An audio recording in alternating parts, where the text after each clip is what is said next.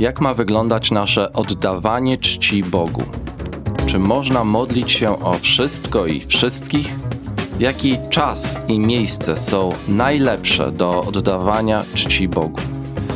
To pytanie, na które odpowiada Westminsterskie Wyznanie Wiary z 1646 roku, napisane przez stu najwybitniejszych brytyjskich teologów protestanckich ery nowożytnej i do dzisiaj jest uznawane za jeden z najważniejszych wyznaczników wiary dla prezbiterian i ewangelików reformowanych na całym świecie.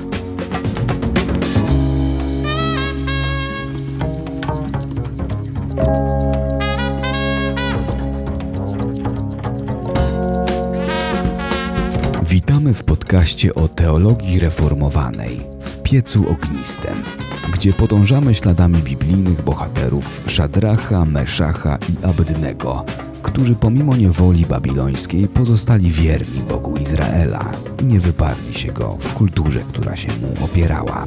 Z poszanowaniem polskiej tradycji i historii szukamy miejsca dla chrześcijaństwa wiernego Słowu Bożemu i wyznaniom wiary przyjętymi przez kościoły reformowane Rzeczpospolitej obojga narodów XVI wieku, dzisiaj częściowo zapomnianych lub źle zrozumianych.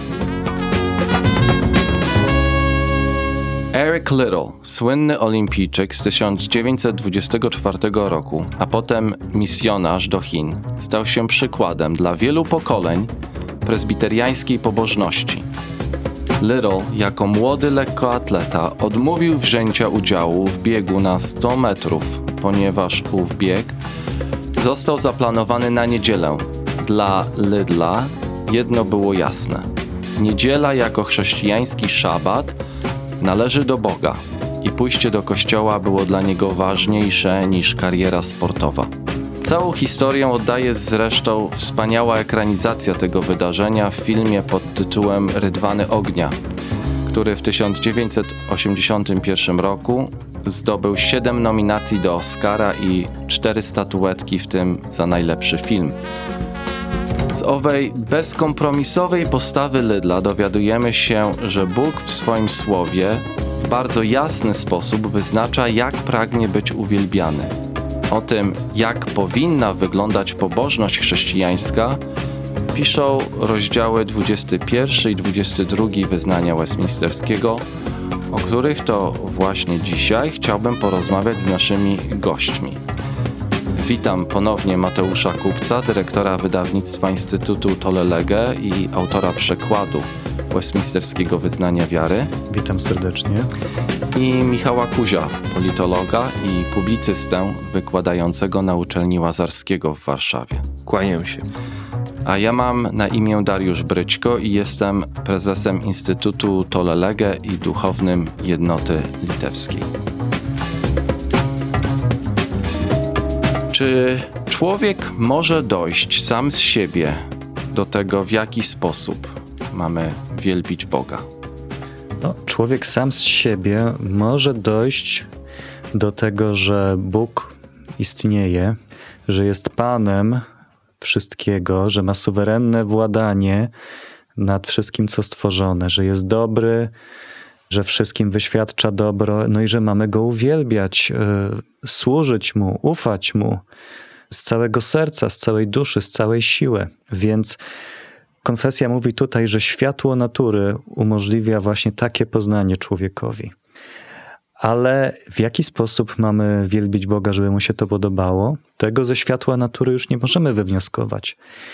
Objawienie ogólne tutaj nie wystarczy. Potrzebne nam objawienie szczególne, które otrzymaliśmy w Słowie Bożym, i tam właśnie Bóg ogranicza sposób, w jaki możemy oddawać mu cześć, sposób, jaki będzie mu się poddawał.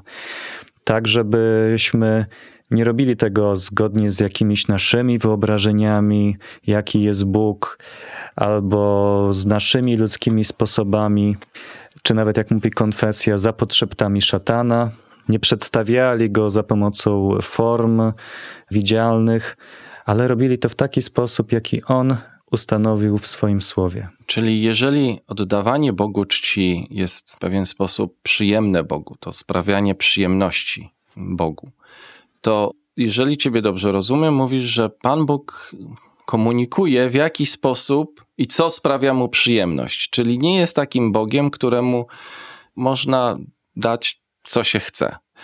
To chyba idzie na wskroś tego, jak dzisiaj postrzegamy Pana Boga.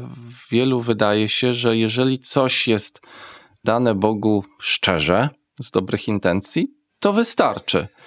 To znaczy, ten element Boga, który mówi, czego oczekuje i czego nie oczekuje, on jest cały czas widoczny w Biblii.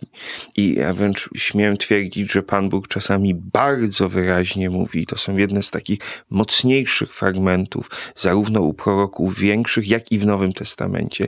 Mówi, czego oczekuje, że nie chce krwawych ofiar, że zbrzydły mu już te tuczne woły i inne zwierzęta, które są składane na ofierze. To mówi, to mówi u u Izajasza, właściwie u Jeremiasza, jest też powtarzane u proroków mniejszych. Wcześniej mówi, jakich ofiar oczekuje, jeśli one są zanoszone z czystym sercem. Teraz w Nowym Testamencie z kolei mamy taki ciekawy moment, kiedy Jezus wypędza przekupniów z przedświątyni. I pojawia się pytanie, co, co ci przekupnie tam robili, czym oni handlowali. Więc oni handlowali zwierzętami ofiarnymi, najprawdopodobniej. Więc, więc tu tutaj też się pojawia ten taki najmocniejszy moment w Nowym Testamencie, kiedy Jezus stosuje siłę, siłą przegania tych przekupni, czyni sobie bicz to jest właśnie moment, kiedy on mówi o tym, jakiego zachowania by oczekiwał w świątyni i czego, i jak, i czego oczekuje Bóg, jakiej ofiary i jakiego uwielbienia. Więc to jest bardzo wyraźnie zaakcentowane. No są jeszcze takie momenty w Starym Testamencie, żeby dorzucić tutaj e, na przykład, kiedy Arka Przymierza, która jest transportowana, a do Arki mogli dotykać się tylko lewici, według Bożego przykazania e, i tylko lewici mogli. Zostaje przez przypadek dotknięta. Tak. Przez... No nawet nie przez przypadek. Ona o mało co nie spadnie z wozu tak. i podbiega nie lewita, bo, bo chce, żeby ta arka nie spadła, okazać jej tak, e, no, tak. szacunek. I co się dzieje? No, zostaje porażony, tak? Czyli on miał dobre intencje, ale nie według przykazań Bożych, bo arki mogli dotykać się tylko lewici. Także z tych wszystkich przykładów, które tu wnioskujemy, trzeba mieć dobre intencje, ale one nie wystarczają. No i teraz, jakie są e, boskie przykazania co do tego, aby oddawać Bogu cześć? Czy można oddawać Bogu cześć poprzez inne osoby? Więc jedynym pośrednikiem, jaki jest nam dany, jest Jezus Chrystus, który jest zarówno Bogiem i człowiekiem, który jest zarówno blisko Boga, jak i blisko nas i może pośredniczyć. I jest on nie tylko jedynym pośrednikiem, przez którego możemy przychodzić do Boga, ale jest też pośrednikiem, przez którego musimy przychodzić do Boga.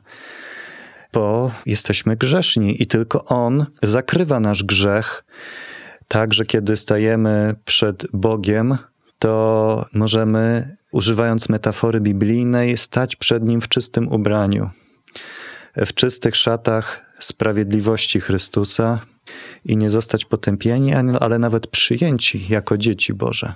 Więc On jest jedynym pośrednikiem.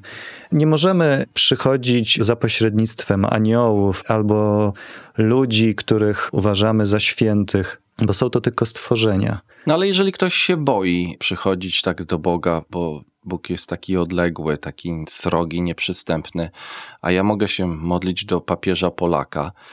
Niektórzy mnie poprawiają, że tak, to się nie modlimy do papieża, tylko przez papieża, ale to w takim potocznym e, mówieniu ja nawet słyszę księży, którzy mówią, że się modlą do świętych i zachęcają, tak, to, to już te, to, to rozróżnienie przez, co z tym, co jest w tym złego?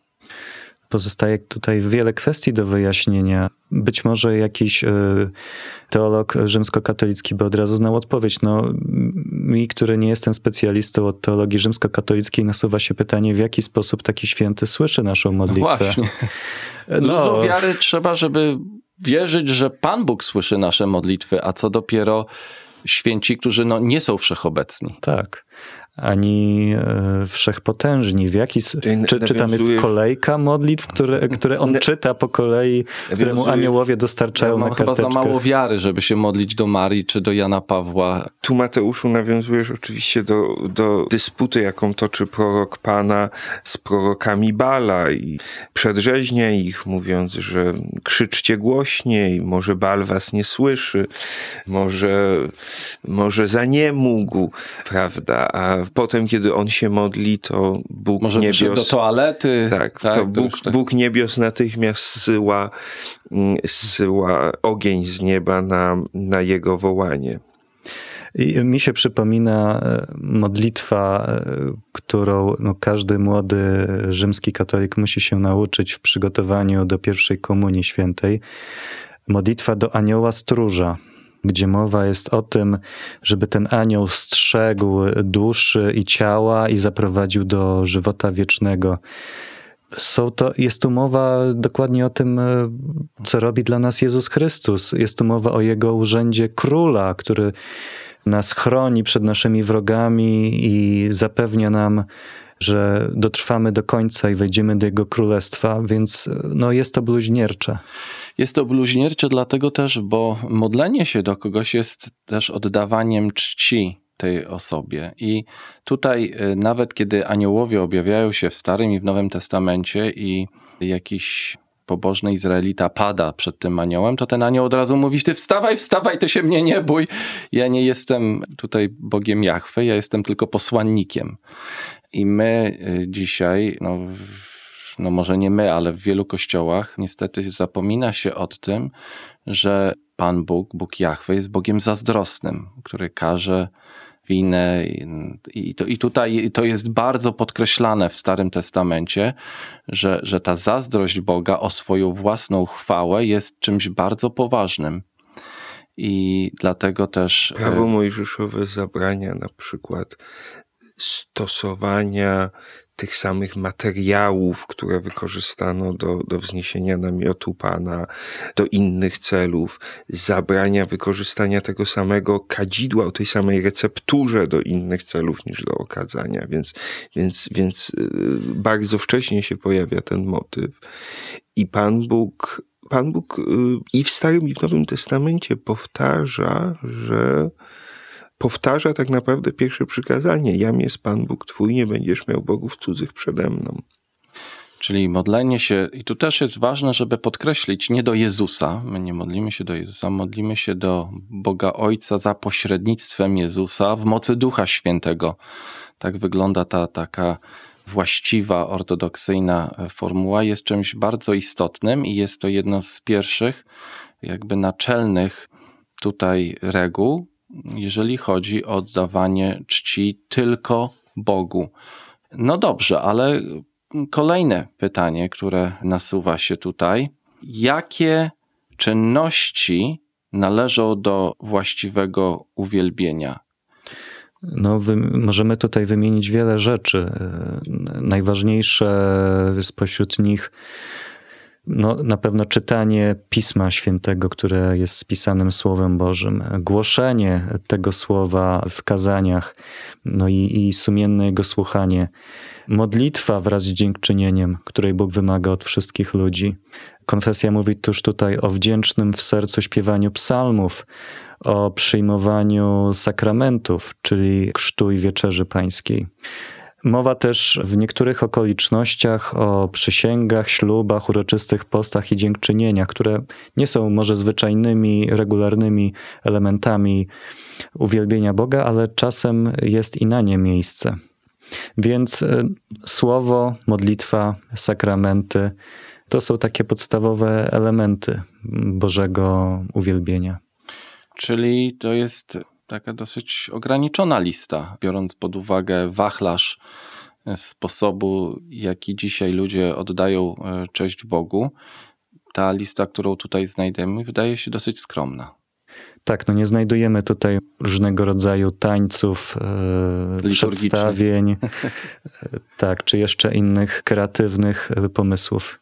Czyli kreatywność jak w księgowości nie jest wskazana, jeśli chodzi o uwielbienie Boga. To, to znowu trochę nijak się ma do tych takich No. nabożeństw przyjaznych ludziom, y, które Co do śpiewów i tańców ja bym polemizował, bo, bo no jednak ja bym tego śpiewania jednak bronił, dlatego że król Dawid, o którym wspominaliśmy w poprzednim odcinku, tańczył i śpiewał przed, przed Arką Przymierza. Wręcz został zganiony za to przez swoją żonę, która mu wytknęła, że to było nieprzystojne, to było może nieładne, a Dawid e, odparł, że właśnie tak powinno się czcić Pana i y, no, wręcz y, pismo mówi o tym, że ta żona, która się wyśmiewała z tego sposobu oddawania czci, została pokarana. Czyli argumentowałbyś tutaj, że ten anglosaski purytanizm wkroczył i zapomniał o radosnym tańcu w czasie nabożeństwa. Nie, to znaczy on, on nie jest nakazany, ale ja nie uważam, żeby, żeby, znaczy tak jak mówiliśmy, konfesja westminsterska jest dok, dokumentem o niezwykłym autorytecie, ale on jest dokumentem historycznym. Tu jest bardzo widoczny wpływ purytanizmu i Powiem wprost, uważam, że to nie jest zgodne z duchem Pisma Świętego, aby tańce i śpiewy w kościele zakazać. Nie można ich nakazać, ale zakazywanie ich jest no, pewnym, pewnym tutaj nadużyciem.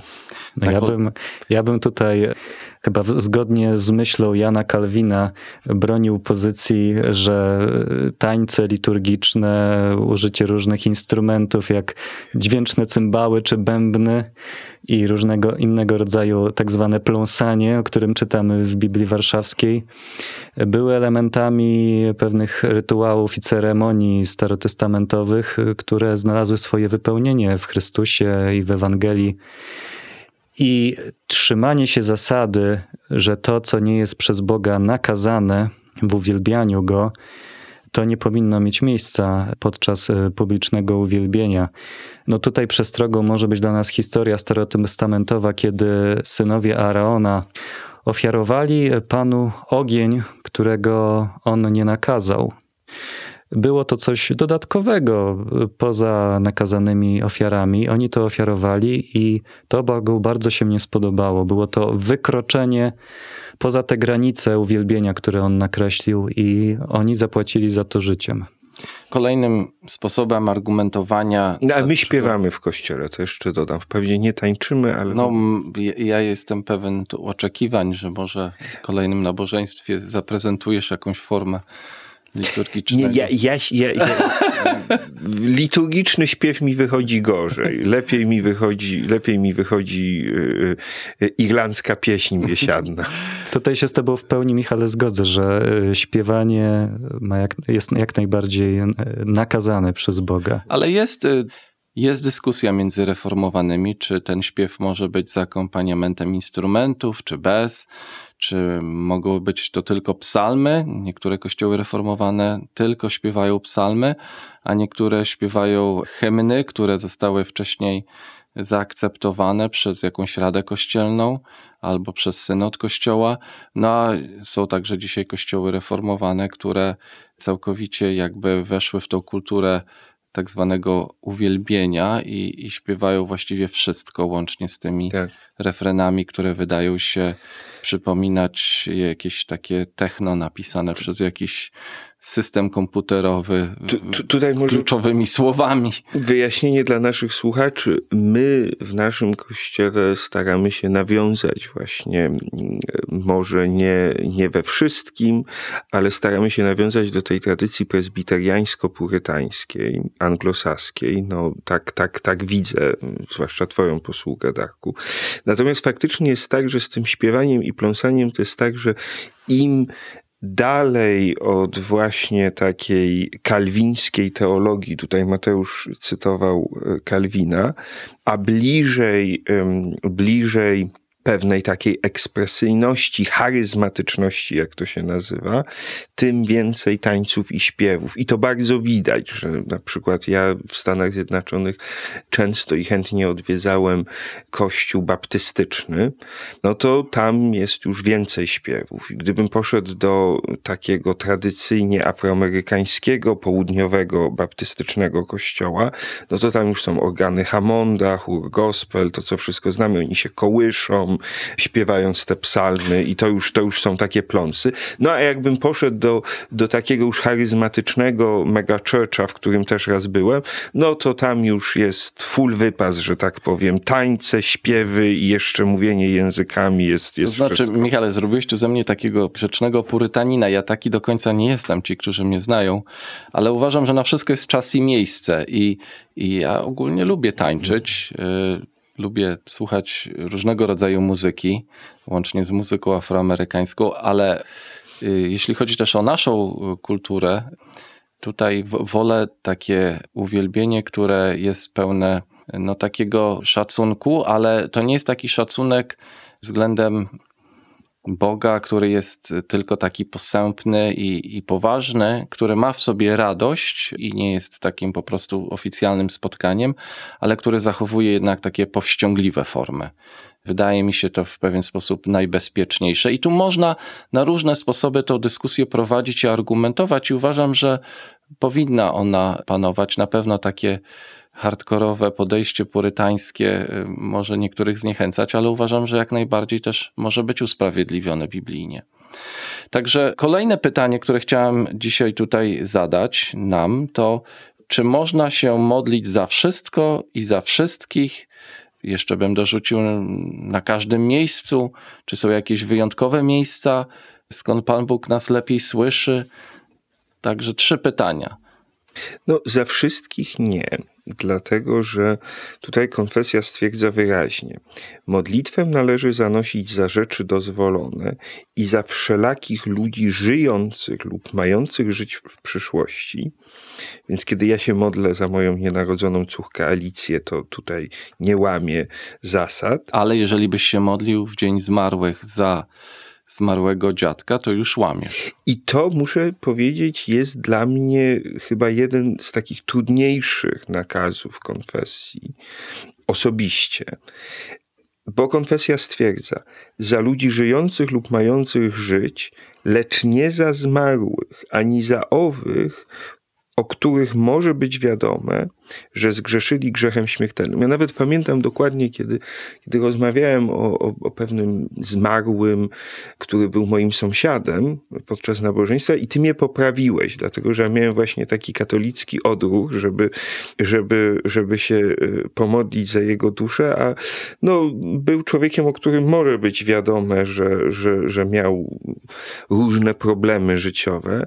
No i tutaj jednak stwierdziłeś, że, że no, modlitwa za, za niego to jest coś, czego, czego w naszym kościele nie będzie. Ja to pamiętam. Jestem Cieszę ci- się, że z taką ci- pokorą to przyjąłeś. Jestem ci wdzięczny za tą uwagę, natomiast to oczywiście, i dlatego powiedziałem, że to dla mnie, kogoś, kto wychował się w trochę innej tradycji, nie, nie od dziecka w tradycji protestanckiej, to jest trudne. Dlatego, że, że, że faktycznie y, nie tylko w katolicyzmie, ale w wielu religiach pewien sposób modlenia się za zmarłych, proszenia za zmarłych y, jest przyjęty. Natomiast no, w kościołach ewangelickich wspominamy zmarłych, ale nie modlimy się za nich. Tak, dziękujemy. Ja w w Dzień Wszystkich Świętych idę na grób. Mój tata jest pochowany na cmentarzu ewangelickim, ale y, no, nie modlę się za niego, tylko najwyżej wspominamy jego, co zrobił. I, I to jest jak najbardziej na miejscu, a że jest to dzień wolny od pracy, także tutaj też ta wolność chrześcijanina, którym mówiliśmy w poprzednim odcinku, pozwala mi akurat z tego dnia wolnego skorzystać. Nie ma tak, że dlatego, że nie obchodzimy Dnia Wszystkich Świętych, to ja nie mogę pójść na cmentarz. Mogę, ale nie muszę. A decyduję się, że akurat pójdę. Także tutaj na pewno, no i nie modlimy się dlatego, bo też e, uważamy, że czyściec jest e, niebiblijnym konceptem. Także jeżeli oni już są zbawieni albo potępieni, bo przyszło człowiekowi raz żyć, a potem sąd, mówi pismo, to też jakby sama kwestia modlitwy o nich jest zupełnie no bezsensowna, bo, bo, bo tutaj już nic nie zmienimy, jest e, zmarnowaniem czasu. Niemniej możemy się modlić o osoby jeszcze nienarodzone i oczywiście o tych wszystkich, którzy są wokół nas. No właśnie, z wyjątkiem tych, którzy popełnili grzech o których może być wiadome, bo możemy tak. się mylić. To, I to jest, to jest, to mnie, ja się też zastanowiłem, bo ja mam tutaj problem. Zobaczyłem ten odnośnik biblijny, który jak najbardziej e, jest tutaj e, z listu e, Jana i który mówi o, o tym, aby nie modlić się e, za kogoś, kto popełnił grzech niewybaczalny. I jest dyskusja, tak, co jest tym grzechem niewybaczalnym. A jednocześnie, jednocześnie żeby kochać swoich nieprzyjaciół i ym, troszczyć się o nich tak jak o swoich, niemal tak jak o swoich bliźnich. Więc tutaj, tutaj faktycznie to jest trudny fragment konfesji. Tak, bo, bo, bo tutaj wymagałoby do osądzenia kogoś, a jak mówiliśmy w poprzednich odcinkach, tak jak możemy wiedzieć o kimś, kto jest, tak, czy o sobie, że jesteśmy wybranymi, predestynowanymi, bo uwierzyliśmy w Chrystusa, tak, no nie wiemy, czy, czy ktoś jest niewybrany, czy potępiony, czy ma pewność zbawienia, jednak no, czytając Nowy Testament, widzimy osoby takich jak faryzeusze, którzy popełniają grzech niewybaczalny i są przez Chrystusa przeklęci. I no, my nie, nie znamy tak jak Chrystus ludzkich serc, ale ja tutaj muszę powiedzieć, że też jako osoba duchowna z drżeniem wykonuję swoją posługę, bo ludzie, którzy są najbliżej popełnienia takiego grzechu niewybaczalnego, to właśnie duchowni, którzy używając imienia Chrystusa, go nie głoszą. Albo duchowni, którzy nie tylko nie głoszą, a wręcz żyją w sposób grzeszny. No i to dzisiaj w epoce skandali, szczególnie na tle seksualnym księży, jest takim naprawdę no, budzącym grozę momentem, kiedy się zastanawiamy, jak ludzie, którzy, którzy mają głosić Ewangelię, okazywać miłość Chrystusa, ludzi krzywdzą. No i każdemu tak, nadal jesteśmy grzesznikami, ale tu nie chodzi o to, że tylko krzywdzą, są ukrywani przez innych przez wiele lat cały system kościelny sprzyja, aby ten grzech pozostał niewyznany i kolejne ofiary padają, no, kolejne osoby padają ich ofiarami. Także, no mówię, jest to temat bardzo ciężki do przemyślenia i, i daleko mi tutaj kogokolwiek posądzać, ale, ale taka mi się myśl. Jeśli mogę tutaj dorzucić swoje dwa grosze, nie jest to coś nowego, to co widzimy w tych czasach że jest tak wielkie zepsucie wśród przywódców ludu Bożego, tych, którzy mają prowadzić. Widzieliśmy to zarówno w Starym Testamencie, widzieliśmy to w Nowym Testamencie. W Nowym, jak Chrystus potępia faryzeuszów, w Starym, jak, jak wielkie oburzenie jest Boga na fałszywych proroków, na tych, którzy są wilkami w owczej skórze. I rzeczywiście największy sprzeciw Boży jest zawsze przeciwko tym, którzy mieli być pasterzami prowadzącymi do Boga, a okazali się tymi, którzy pożerają i krzywdzą owce. W ogóle Kościół wydaje mi się jako organizacja, i ja wierzę w Kościół jako organizację, choć nie wyłącznie jedną. Uważam, że jest wiele kościołów jako organizacji, które są kościołami prawdziwymi, a tym bardziej nie, że jest jedyny jako rzymski, ale w ogóle kościoły mają tendencję, żeby stawać się jeżeli nie są odpowiednio zreformowane, najbardziej skorumpowanymi organizacjami na świecie.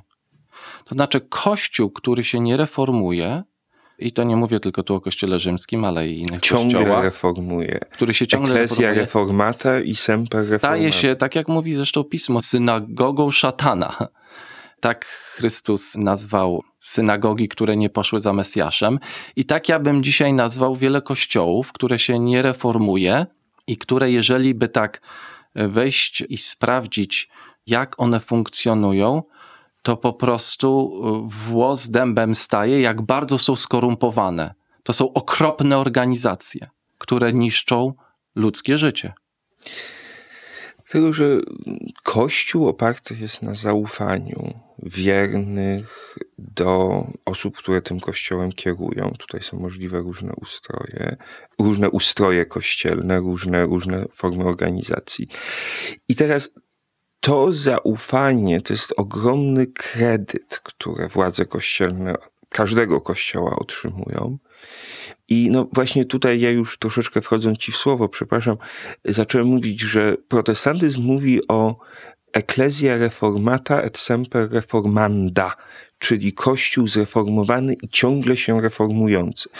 To często jest interpretowane jako wezwanie do nowinkarstwa, progresywizmu, w sensie upolityczniania progresywnego, ale nie o to chodzi, bo historycznie w protestantyzmie, kiedy mówimy o reformowaniu, to mówimy o reformowaniu nie w zgodzie z jakimś politycznym planem czy świecką filozofią, ale o reformowaniu w Wedle zgodzie Słowa Bożego. wedle Słowa Bożego. Dokładnie. Wedle moralności I chrześcijańskiej. to semper reformanda, ono znaczy Kościół, który ciągle powraca do tego słowa, ciągle szuka w sobie wad i stara się je usuwać, a kiedy je już usunie, mm, to, to niestety widzi, że pojawiają się nowe. Kościół, który ciągle stara się wrócić do swoich źródeł, a nie który ciągle nam gdzieś ucieka w jakimś bliżej nieokreślonym kierunku. To jest wielkie pocieszenie dla wielu chyba też w naszym kraju, którzy doświadczyli zgorszenia kościele rzymskim, czy może w kościele jakimś innym, protestanckim czy prawosławnym, szczególnie dzisiaj w czasie wojny z Ukrainą.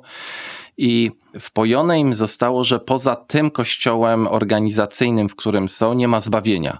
Kochani, jest zbawienie, bo zbawienie jest w Chrystusie.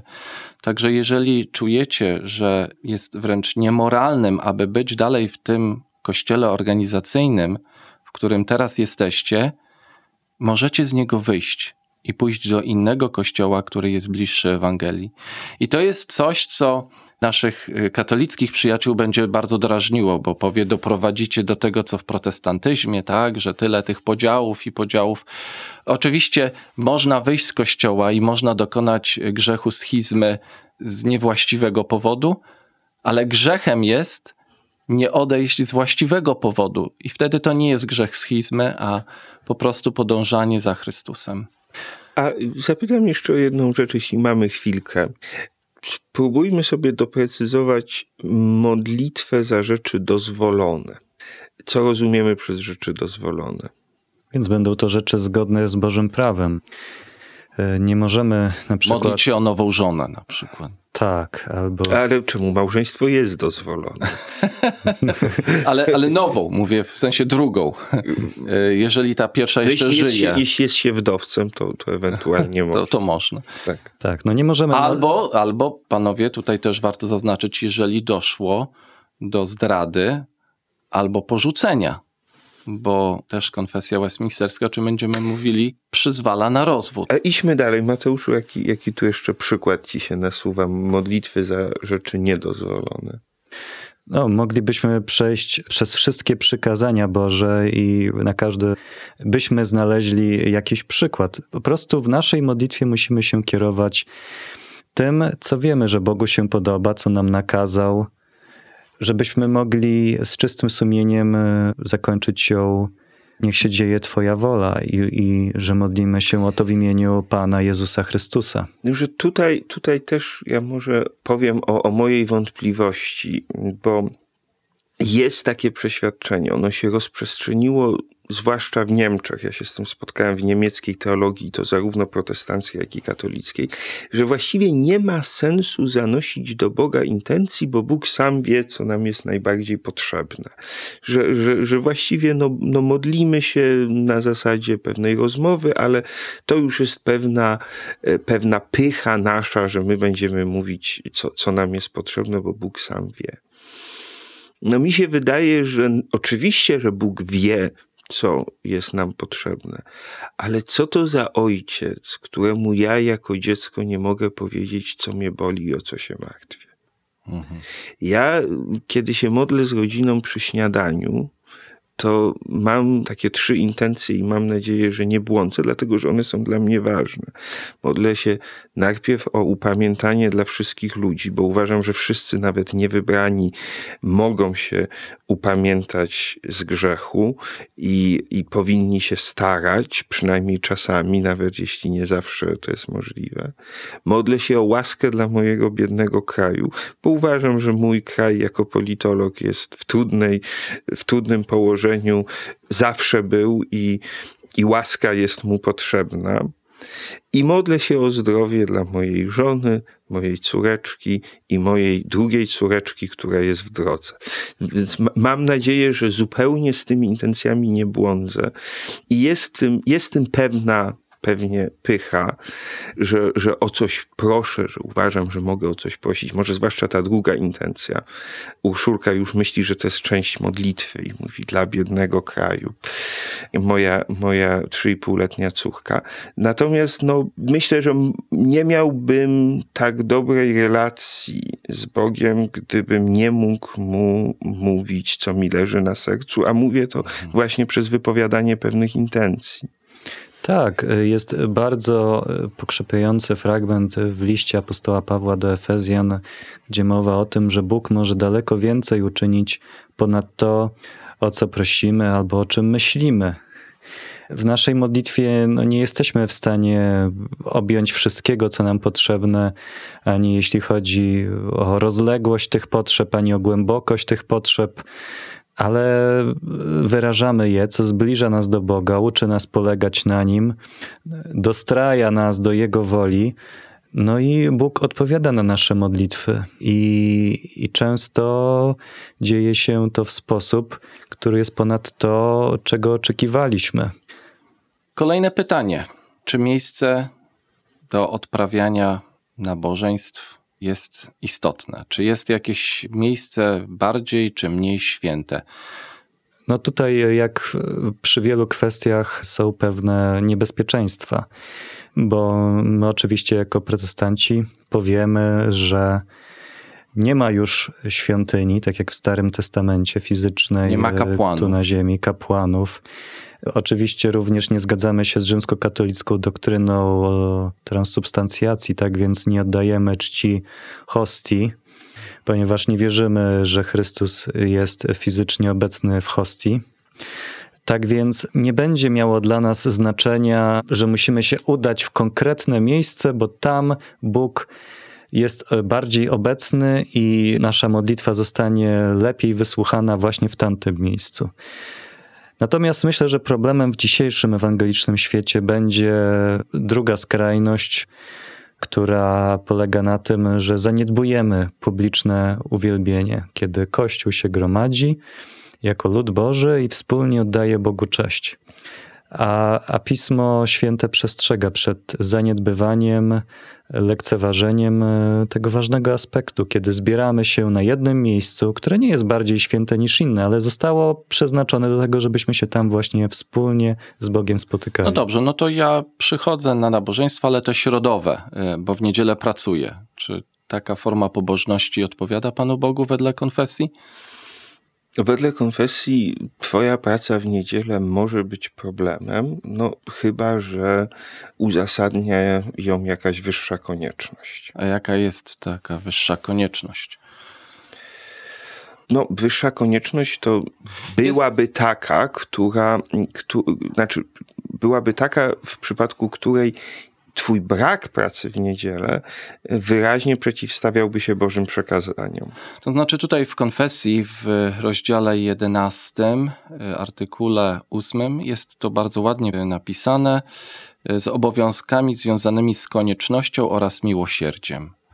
Czyli no, no wiadomo na przykład tak, no, no konieczna jest praca służb takich jak policja, straż pożarna.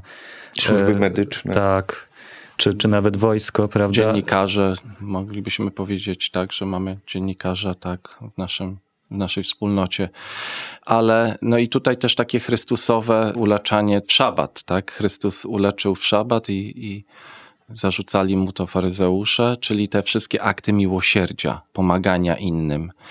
Bo to, to jest istotne, że, że tylko tego rodzaju prace są w pewien sposób no, usprawiedliwione. No ale już handel, i z czego ja się muszę przyznać z pobudek religijnych, bardzo cieszę, że, że w Polsce są zamknięte sklepy w niedzielę. Uważam, że jest to jak najbardziej według prawa Bożego. Wielu by się ze mną nie zgodziło. Wielu chrześcijan uważa, że w niedzielę to jest tak jak każdy inny dzień, ale tutaj y, wracając nawet do tego Eryka Little, o którym mówiłem wcześniej, dla nas jednak niedziela jest chrześcijańskim szabatem. I, I, tu jest też dyskusja wśród reformowanych y, na, na różne sposoby. Ten chrześcijański szabat jest celebrowany. Niemniej no, warto o tym chwilę porozmawiać. Tak, i nie wywodzimy tego ze starotestamentowych praw ceremonialnych, ale z samego początku. Jest to część prawa moralnego, które Bóg wyrył na sercu człowieka i które potem również wyrył w dziesięciu przykazaniach na dwóch tablicach że jeden dzień w tygodniu jest poświęcony na uwielbienie Boga. Na całym świecie widzimy, jak różne kultury, różne religie z objawienia ogólnego, z tego, co każdy człowiek może poznać, doszły do tego, że jest potrzebny jakiś czas, który trzeba przeznaczyć na uwielbienie Boga. Stąd różne religie będą miały różne dni wolne w ciągu tygodnia przeznaczony na specjalne nabożeństwa. Będą też różne święta, które, które w tych religiach i czy kulturach będą obchodzone, czyli każdy człowiek zdaje sobie z tego sprawę. Chyba rewolucja francuska próbowała to zmienić, prawda? Wprowadzić dziesięciodniowy tak. E, dzień pracy, no i, i niestety się nie udało. No, Choć... wtedy, jest, wtedy jest mniej dni wolnych w roku, to, to jakby też bardzo pragmatycznie ludzie woleli tradycyjny kalendarz. Choć e, no tak, dla, dla nas e, to też jest ważne, że tym dniem świętym nie jest już sobota, tylko jest niedziela, czyli pierwszy dzień tygodnia. Niedziela, będąca tym pierwszym dniem tygodnia, jest zapowiedzią zmartwychwstania. Tak jak Bóg stworzył świat w siedem dni, siódmego dnia odpoczął i to był ten pierwszy szabat, my, którzy jesteśmy częścią nowego stworzenia w Chrystusie, i jakby już jedną nogą w Królestwie Niebios nie świętujemy tego starego szabatu, tylko świętujemy już ten nowy szabat w pierwszy dzień tygodnia, który zapowiada nowy, nową ziemię i nowe niebo.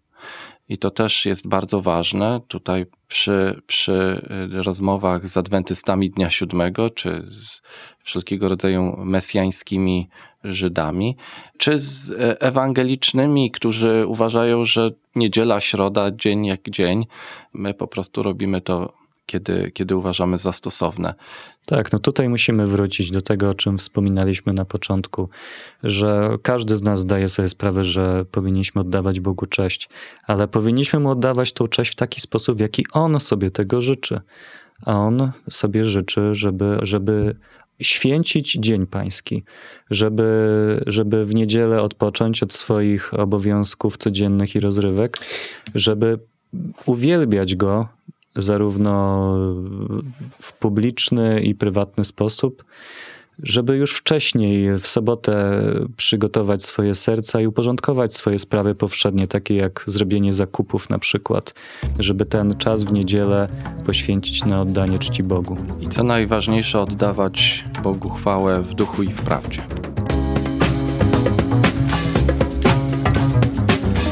Zapraszamy na kolejne odcinki naszego podcastu W piecu ognistym, które planujemy udostępniać co drugi tydzień.